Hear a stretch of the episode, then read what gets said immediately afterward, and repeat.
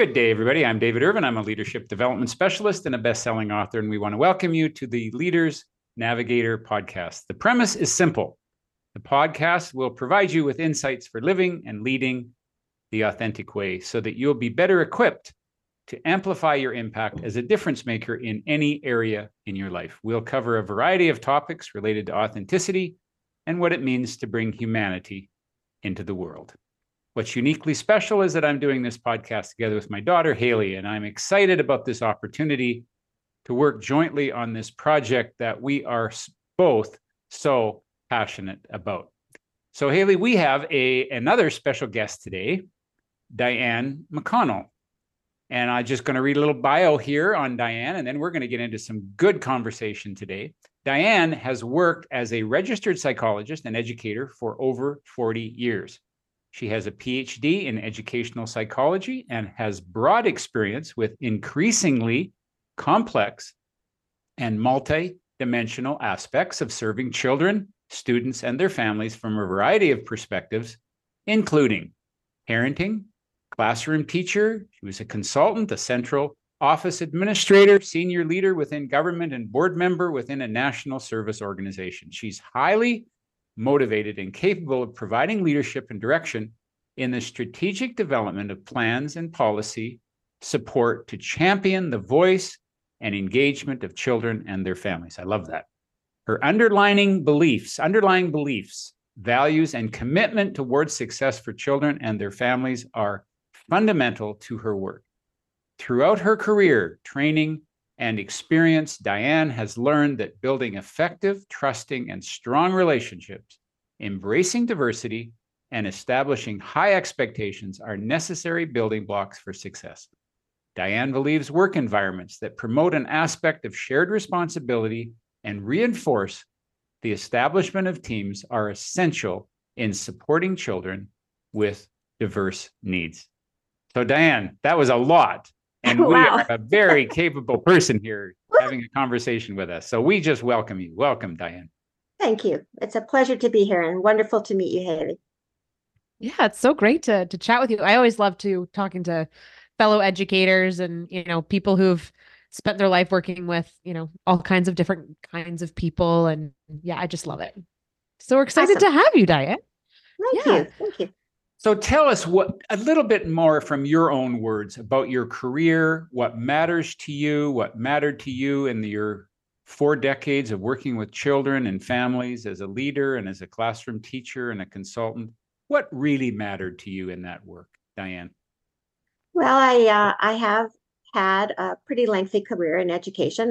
My career spanned 46 years, and I started as a teacher and a classroom teacher. I initially began in junior high, and once I was married and we began to have a family, then I moved down into elementary school so that I had more time to spend with family and I wasn't so involved in the extracurricular activities.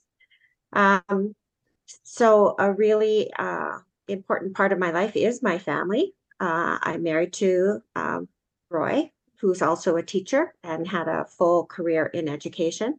And we have a daughter and 2 sons. Eric is our eldest son and Ben, our youngest son. And with our sons on their first birthdays, respectively, both boys were identified with retinal problems. And Eric initially underwent a number of eye surgeries in the Edmonton area, 12 to be exact. And the end result was he lost vision in one eye. And a couple of years later, of course, Ben is younger and he's born. And on his first birthday, the retinal problems showed up.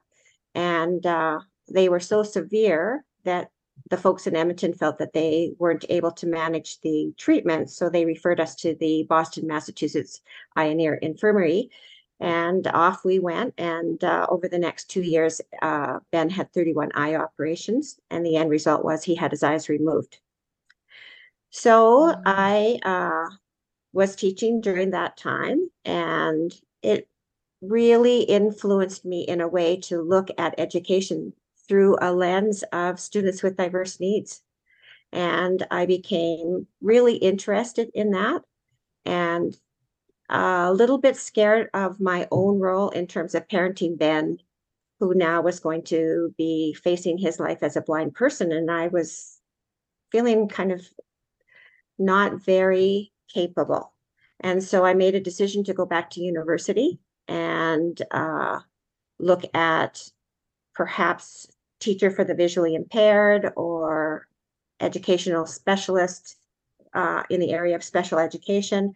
And I had a mindset that I was going to learn the skills that I needed to learn so that I could ensure that Ben would acquire those skills.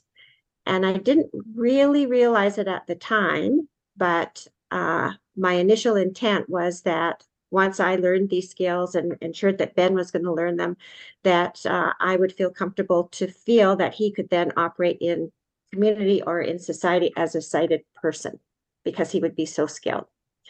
And during my tenure at university, I had the opportunity to meet some pretty incredible thought leaders that influenced and impacted me in terms of my own thinking. And I started to think about what it was that I believed. And I started to think about my role not only as a mother, I started to think about my role as a teacher. And from that point, back in school and back teaching, what we encountered in our boys was ongoing health issues. First one and then the other. And this continued pretty much through the next 20, 25 years. And as they were getting older, progressively, things got more complicated and things got more challenging. And in this journey with my boys, what was happening is basically every system within their bodies was being impacted. So they had low bone density, they had low blood counts, they had calcification on the brain, which created seizures. They had intestinal problems, they had breathing problems later in their life. And so over that span of 20 years, my role as mother shifted. We had a lot of really intense adverse situations and experiences. And I kind of moved through education deeper into this field of special education. We lost our boys in 2017 and 2019 as a result of this disorder that was diagnosed in their late 20s. It was called Coates plus. It was a metabolic disorder that mirrored exacerbated aging. And so as they were growing, they were being impacted by diseases that typically older people encounter. And it was pretty adverse. A really good example I'll share with you is at one time, Eric developed an infection and he had had a hip replacement, and they removed the prosthesis from his hip, and they were trying to manage that infection and weren't able to get on top of it. And he ended up in hospital for a 2-year period. And so during that time, Ben also had hospital admissions. There were other times where both boys were in hospitals, in 2 different hospitals in the city for periods of like 2 months, and they would be in ICU, and we'd be back and forth, trying to support them in the hospitals. So it's a huge story.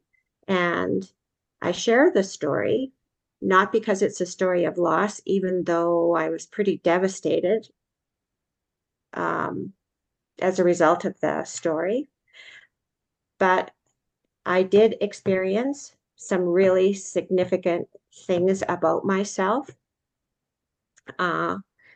Mostly when I had exposure and I met some pretty incredible people, and David, you were one of them.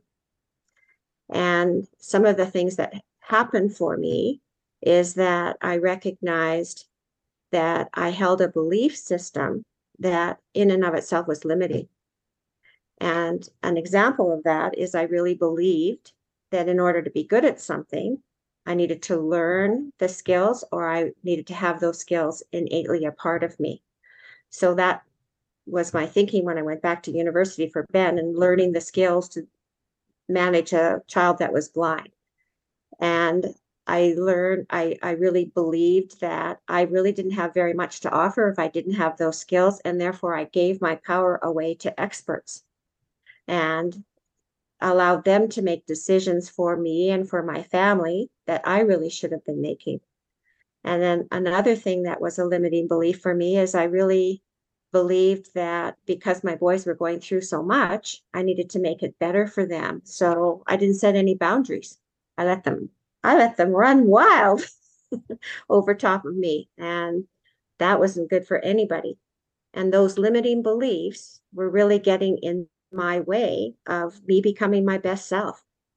And I was too focused on the future and disregarding the here and now. So I was missing things and I wasn't present for them. And I kept thinking, when this is all over, then we'll have a normal life. When this is all over, then we can start living. And of course, that was really flawed in thinking. So when I really learned about those limiting beliefs and I started to think about the story that was in my head and started to believe that I really did have a choice and I could think about things differently, it was a real move and a shift from looking to the dark and feeling like a victim to looking towards the light and finding hope and excitement. And what ended up happening is I started to see my boys differently. And I started to ask myself the question of, could this be grace? And that question really helped me think that everything happens for a reason. And we must be going through this experience because there's things that need to be learned. There's lessons that need to be taught. And then I got excited about that. And I was much more open and present to my boys, particularly. And so not only did I have grace for myself in terms of a shift in belief, then I started to think about grace for my boys and other children that might have diverse needs. And when I started looking at my boys, then I started to get really curious about, well, how did they experience adversity and what were they thinking? And then I got quiet and I started to listen and I started to pay attention to them. And I really asked myself the question, I wonder what their experience is in the presence of me. Is my presence with them making them feel seen? Is my presence with them making them feel heard? Do they feel valued? And do they feel like they really matter? And that I was really interested in them. And as soon as I started to do that, I had a different relationship with them. And I had a different relationship in my family. And that was largely influenced by your work, David, in terms of the transactional versus the transformational relationship and connection and authentic leadership. And I started to really deeply embrace that.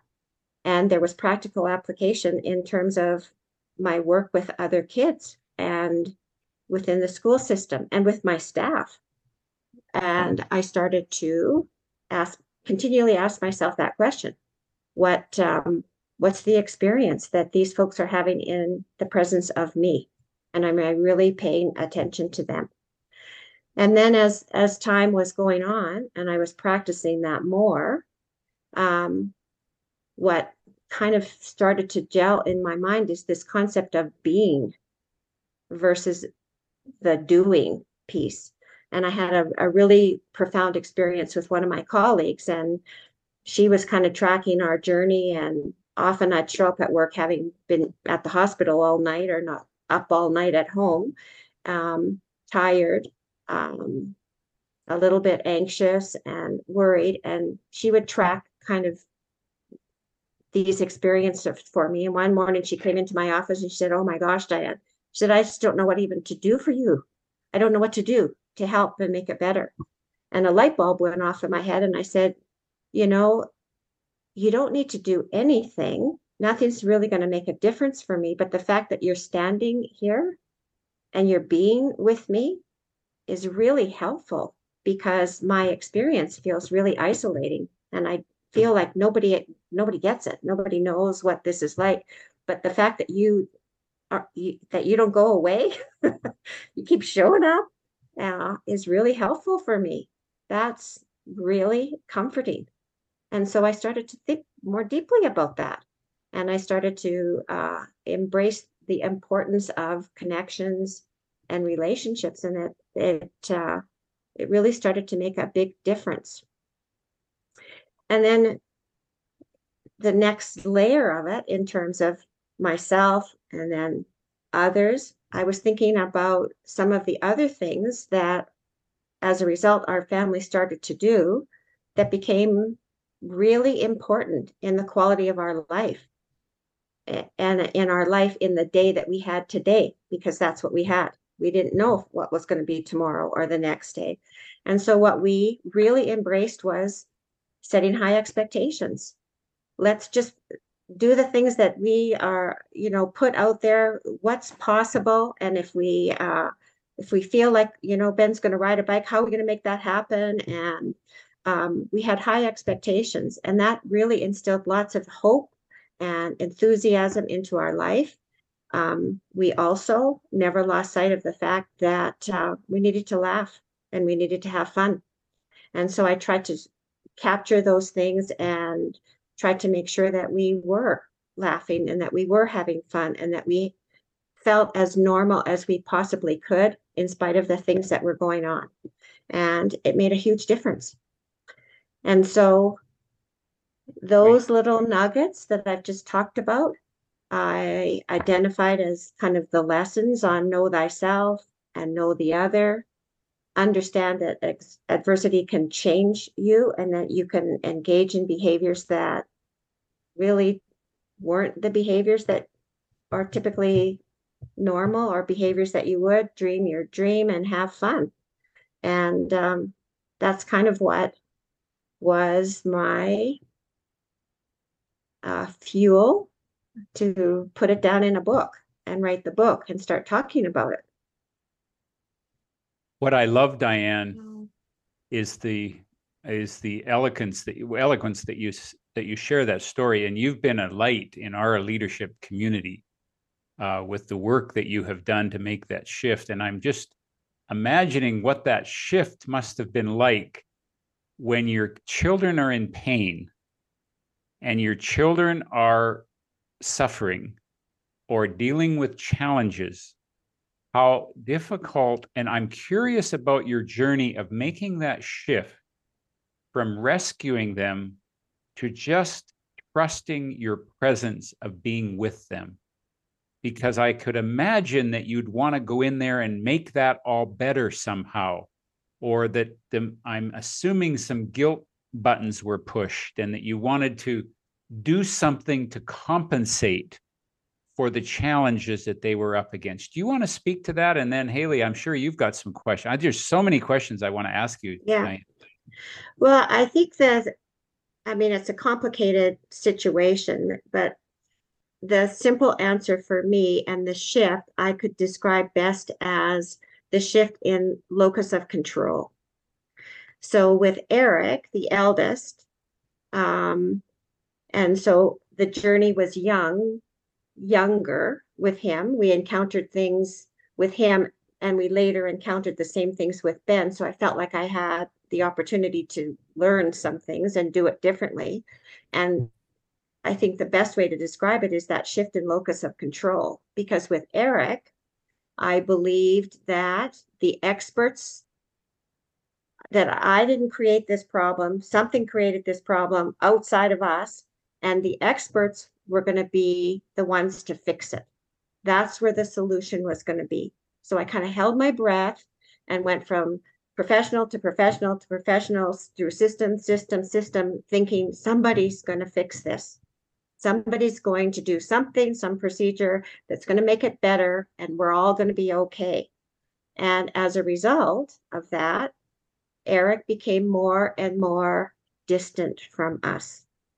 And his quality of life was poor, and his mental health was poor. I mean, we had times with him where he was suicidal and he had to be admitted to the psych ward because of depression. And then because of depression and pain, the solution was pain meds and narcotics. And then he became addicted, and now we've got addiction problems. And he ended up in an assisted living place because we felt we couldn't manage it. We're not trained to do this. We can't do this. Somebody else is going to take care of him.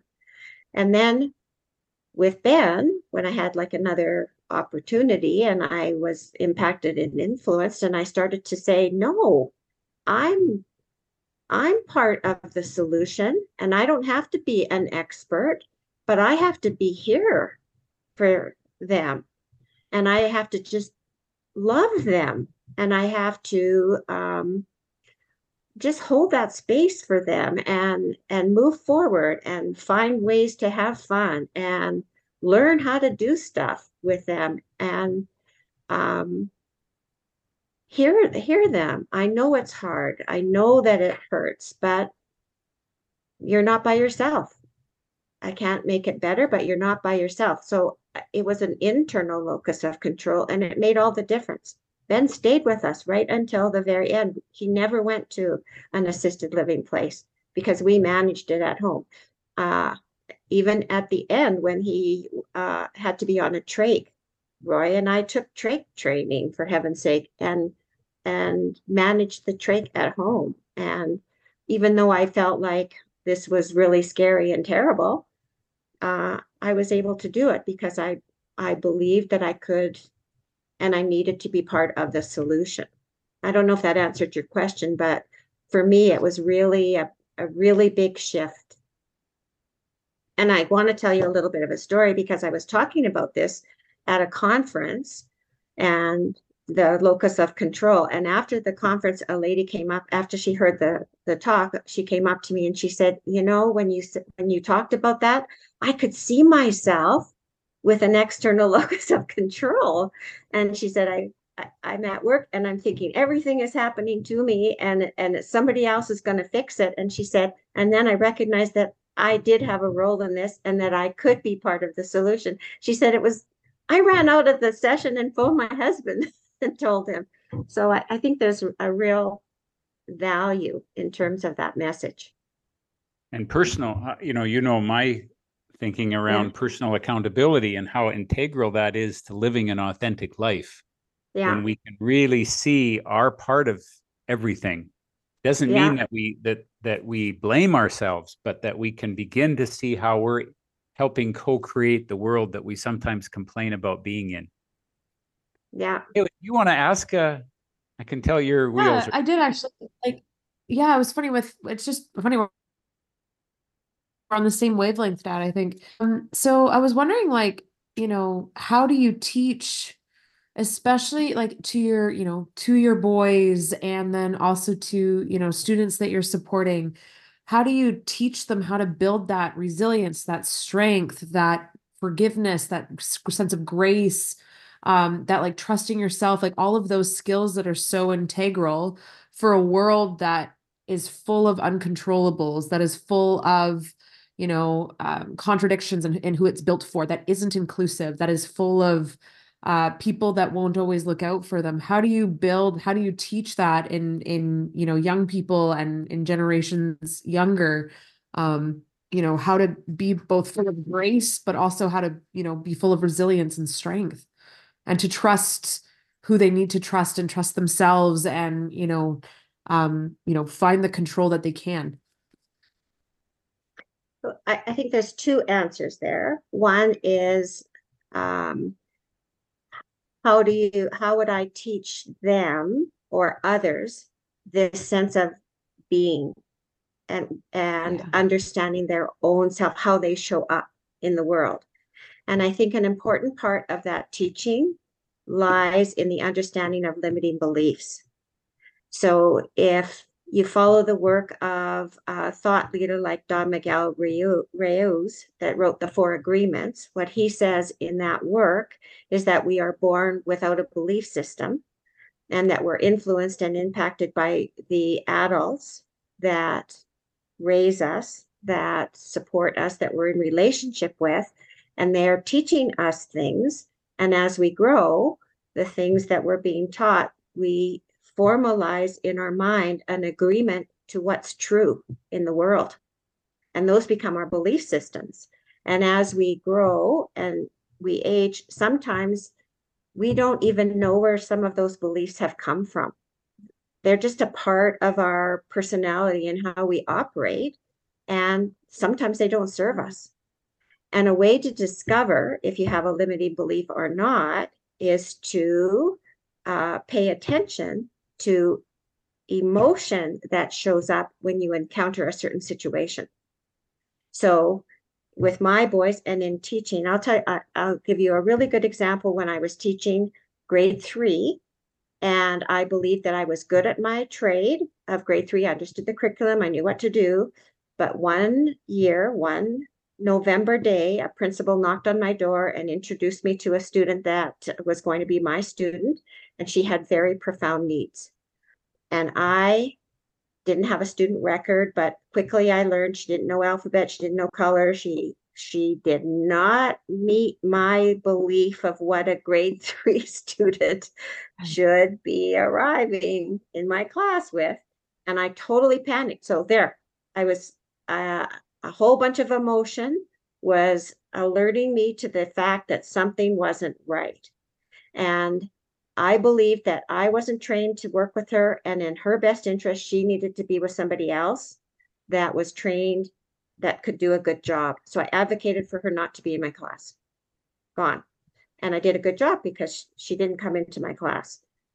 And what I've learned now is that limiting belief of feeling like I needed to be the expert, I needed to know what to do to actually have her in my class, apply that to my boys. I couldn't send them to a different family. So then I had to figure out the limiting belief and challenge it and say, do I really need to know what to do here? Or do I need to be their mother and love them and be present and figure things out as we go? And so with my boys, if they're encountering something and there's lots of emotion, it's an opportunity to talk about what is it that's creating this emotion? What are you thinking? What's the story in your head? And then is that story true? And what's the evidence? Because once we have a story in our head, if we believe something, we're going to pay attention to the evidence in the world that reinforces that story. And we might disregard things that are counterintuitive to the story. Does that make sense? So what you're saying is that that student could very well have come to teach you as much as you're there to teach the student, and that you're on this journey together. Now, there is another belief that you could have embraced that I suspect now that you would have embraced with more of that approach had that student come to you later. Absolutely, because what I know now, had I known it then, I would have said, come on in, welcome. And I don't know what to do, but together we're going to figure this out. And the first thing I needed to do is, who's on my team? Who's going to help me figure this out? Who's going to help me with the strategies that I need to reach and teach this little girl? But you are part of my class. You belong here. These are your peers. I am your teacher, and I am loving that I get to be your teacher. That's how I would have handled it today if I had the chance to do it again. Boy, if teachers could embrace this belief, we would have so much more enjoyment in the classroom, and it would be so less stressful. And, you know, and it just expands beyond teaching to parenting, to leading. The world would be just so much more full of joy if we would just embrace the learning opportunity. That's right. And that's where I think my work connects with inclusion, because I believe the word is a call to action. And I want to get people's attention to say, when we say inclusion, it's a call to action for you to do your own work and figure out what your belief systems are about your work and about your role as a teacher.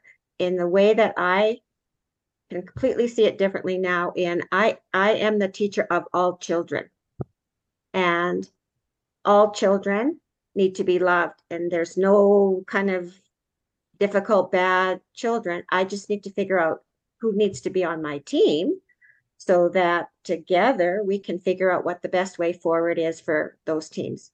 So a call to action, do your work. And then secondly, really understand what it means to be in this together, collaborative partnerships and in relationships. David, authentic leadership, transformational journey. That's what I think it's all about. And that's what I want to talk about if I have the opportunity to talk about inclusion as a call to action, and how people understand how we absolutely in education need systemic change. That's funny that you mentioned that, because that was literally my next question is, you know, because I have so many colleagues, we have a lot of students who are on the spectrum, who have ADHD, who have a variety of different learning needs at our school. And I think like the problem, and I'm guilty of this too, is the finding the compassion and the grace when there's nothing left, when the system and you don't have the resources there, and you know, to when all of a sudden you're at your very end of your rope, and then there's one more student that comes into your class, and you know, finding the strength to be like, all right, I love you, kid, let's bring you in, when the system is not there to support teachers who are nearing burnout but have the best of intentions and love. I think, and I don't know if this is actually really a question now that I'm saying this, but you know, how can systems, I guess, and external resources, even for parents or, you know, school boards or parent groups or community groups, what do we need as a system, as a society, to be able to support those carers so that they still have energy to go in there and give it their all to those kids that need it? And I know this is probably a master's thesis work of questions here, but yeah, I was just wondering, like, you know, what kind of systemic change do you foresee that we really truly need? Because I completely agree with you. Yeah, well, it's not on any one teacher, and that's the problem. Yeah. Like if we have the mindset that teachers are going to do this, if in what I've said, okay, you the teacher, call to action, accept every student, you know, do your own work about your belief system. That's an impossible task within a system that isn't prepared to shift and change and support them and think and work differently. So on a broader scale, and I've worked in central office, but I really believe at the end of the day, your leadership team needs to have a really clear vision of what they want their division to look like and feel like, and really embrace not only their students, but their staff. Do their staff feel seen and heard and valued and that they matter? And so I think that's the beginning point, is to have this conversation about what is our vision, our end in mind, what are we working towards? And then there are resources available. I know in September, Alberta Ed launched this document that was kind of been in the works. I mean, when I was in Alberta Ed 10 years ago, we began the draft of this document. Well, it just got published in September, and it's Being, Knowing, and Doing Education under the auspices of a continuum of supports and services. And then the work is to teach leaders what that being piece means. And I mean, education primarily is a head game. And I think we get disconnected from our heart. And I think we need to bring the heart back into education and really understand the being. And then what do we need to know? And then the doing is the practical applications of what we've learned and what we've known. And the bottom line is, we do this together. We form collaborative teams, and we don't leave teachers on their own, close the door in front of the class, because that's a monumental unfair position to put them in, I believe. And it's a fact that our classrooms are becoming more and more and more complicated and diverse. And I mean, a homogeneous group is like a thing of the past. And to answer Haley's question at a personal level, which is the work that I'm doing, is to say it starts by looking at our own belief systems and yes. our own limited beliefs, where we don't have to carry the burden of rescuing the children in our lives or the people that we serve in our lives, that we can really let go and enjoy the process. And I mean, it's an easy, it's easy to say this, but this is the work that you and I are really aligned doing, Diane. This is why yes. I am very intrigued to continue to work with you. Wow. Now, you're listen, we could talk about you're this my hero. All day. Is there anything that we have failed to ask you? This is so intriguing to me. Is there anything that we have failed to ask you, particularly around this notion of inclusion and the relationship between grace and inclusion and our own inner work that we need to do to bring our authentic self more fully to the world? What else would you like to say about this in wrapping this up? I just think it's really important work. I think the timing is good. I think there's an appetite.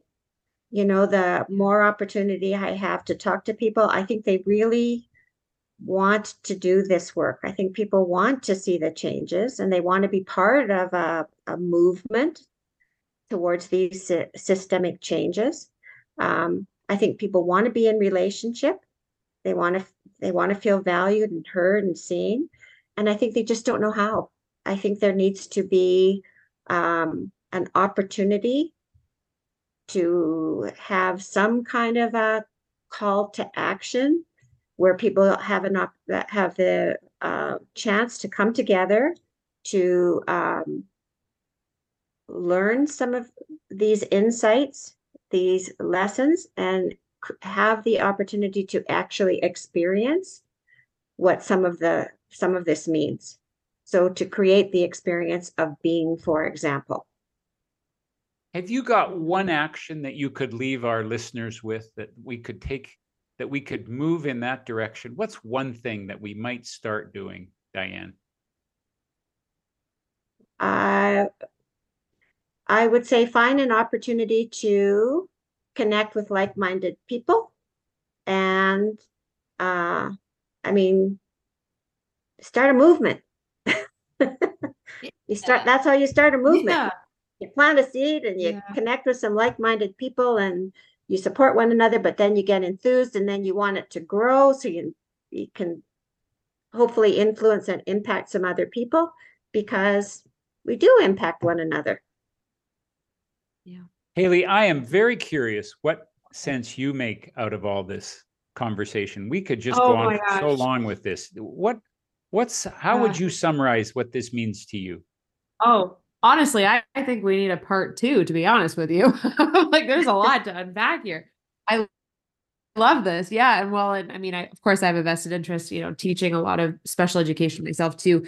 Like, I just feel like, for a long time, and I know I'm still like a fairly, new teacher, I haven't been teaching for 10 years yet, but I just feel like in general, not just in, the sphere of education, but just in general, I feel like in a world that's becoming increasingly isolated and lonely and intolerant in a lot of ways, I feel like I really like this idea of just being and listening and valuing others and, just being there for each other and not doing and buying more, but just being there for each other and being there in the moment. And, whether that's working with a child who's on the spectrum and, having one of their hardest days, or whether that's, with a colleague who has a lot going on at home and is struggling to manage at work, whether that's yourself with, trying to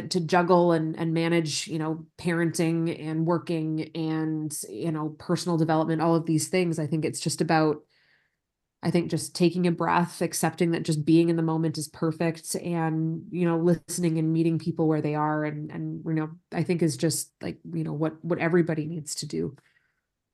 Mm-hmm.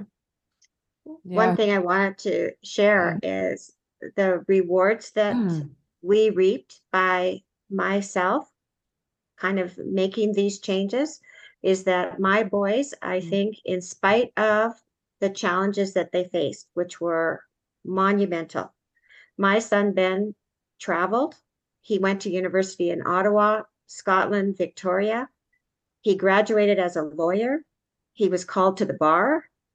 Eric did the sound engineering. He was in bands. He wrote music. In fact, he wrote a song for my book, Could This Be Grace? And my daughter sang it at his celebration. I think in spite of adversity and the challenges in the world, there are so many gifts and talents and opportunities for people to blossom like flowers if we just have the correct story in our head, which is look to the light and don't trend yourself down to the dark. I love that. Well, you have given us all a gift today, my friend. Thank you for joining us in this very, very rich conversation that could certainly go on for some time. Now, as custom to our podcast here, we like to end by sharing our gratitude. So we will partake in that conversation to wrap this up. Who would like to go first? I think I will start this. I am just very grateful for this conversation today. I'm grateful for the reminder that we start with ourselves, that we can't lead others until we really look at our own belief systems. And I loved how you framed that. I'm grateful to have had you here today, Diane. I'm grateful for meeting you. And I'm grateful for the light that got shone, I don't think that's the right word, but I don't even think it's a word, but I felt the light that was shining on the reminder of why you and I are so aligned, where it begins with ourselves, and it begins with really looking at those limiting beliefs and changing those limiting beliefs and relaxing and enjoying our leadership as we do that. So I'm just very grateful for this conversation. And I remain grateful that I have a daughter that is enriched by these conversations and so passionate about this work and just along with me on this journey. Awesome. Would you like to go next, Diane? I'll go next.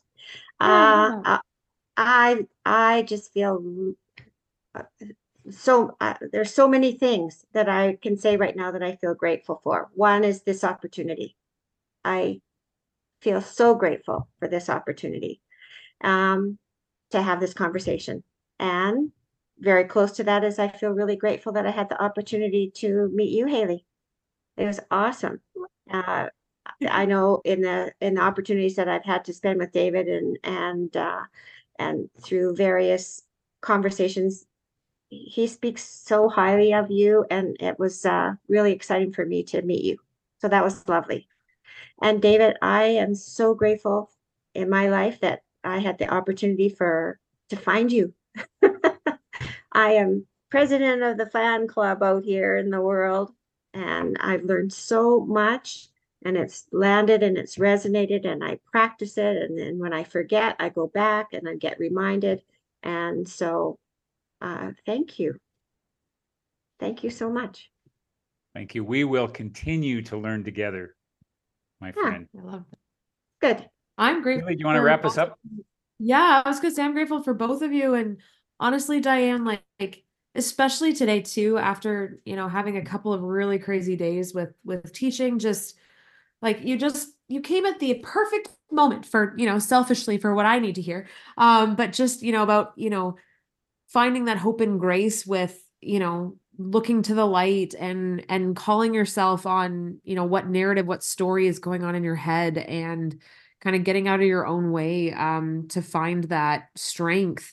You know, especially when it's so easy to be like, I don't have time for this. This is too busy. I'm too busy. I'm too tired, blah, blah, blah. But to, you know, to find the hope and to find the strength and just, just being there and listening and challenging your current story, your current narrative that's going on in your head. It was just, incredible. It's just the most perfect reminder. So I'm really grateful that we could have had this conversation today too, Diane. Like I learned a lot from your wisdom, and Dad, I always learn a lot from your wisdom, but always nice to chat anyways. No, but this was, especially, being in education myself too. And it's just, it fills me with joy that there are so many people out there who are willing to, and have the energy to make this change. 'Cause I see, how these systems are failing to meet some of their most vulnerable members of our population, and they're just falling through the cracks and they're being neglected. And it just it fills me with hope that there are people out there who are working to change the system, and working from the top down and from within to make people feel valued and remind people that they can be valued and that they can do great things, and they are deserving of love. So it's just very, very empowering. Well, thanks to both of you. And I hope that our listeners will grasp, as I am, that this goes, as important as it is in education, it extends beyond education to making this world a better place to live in. And may we all be a little bit more graceful with each other. May we all be a little more kind and real. And may we all look within to find our light. Thanks, everybody, for joining us. And thank you all. Thank you. Good night.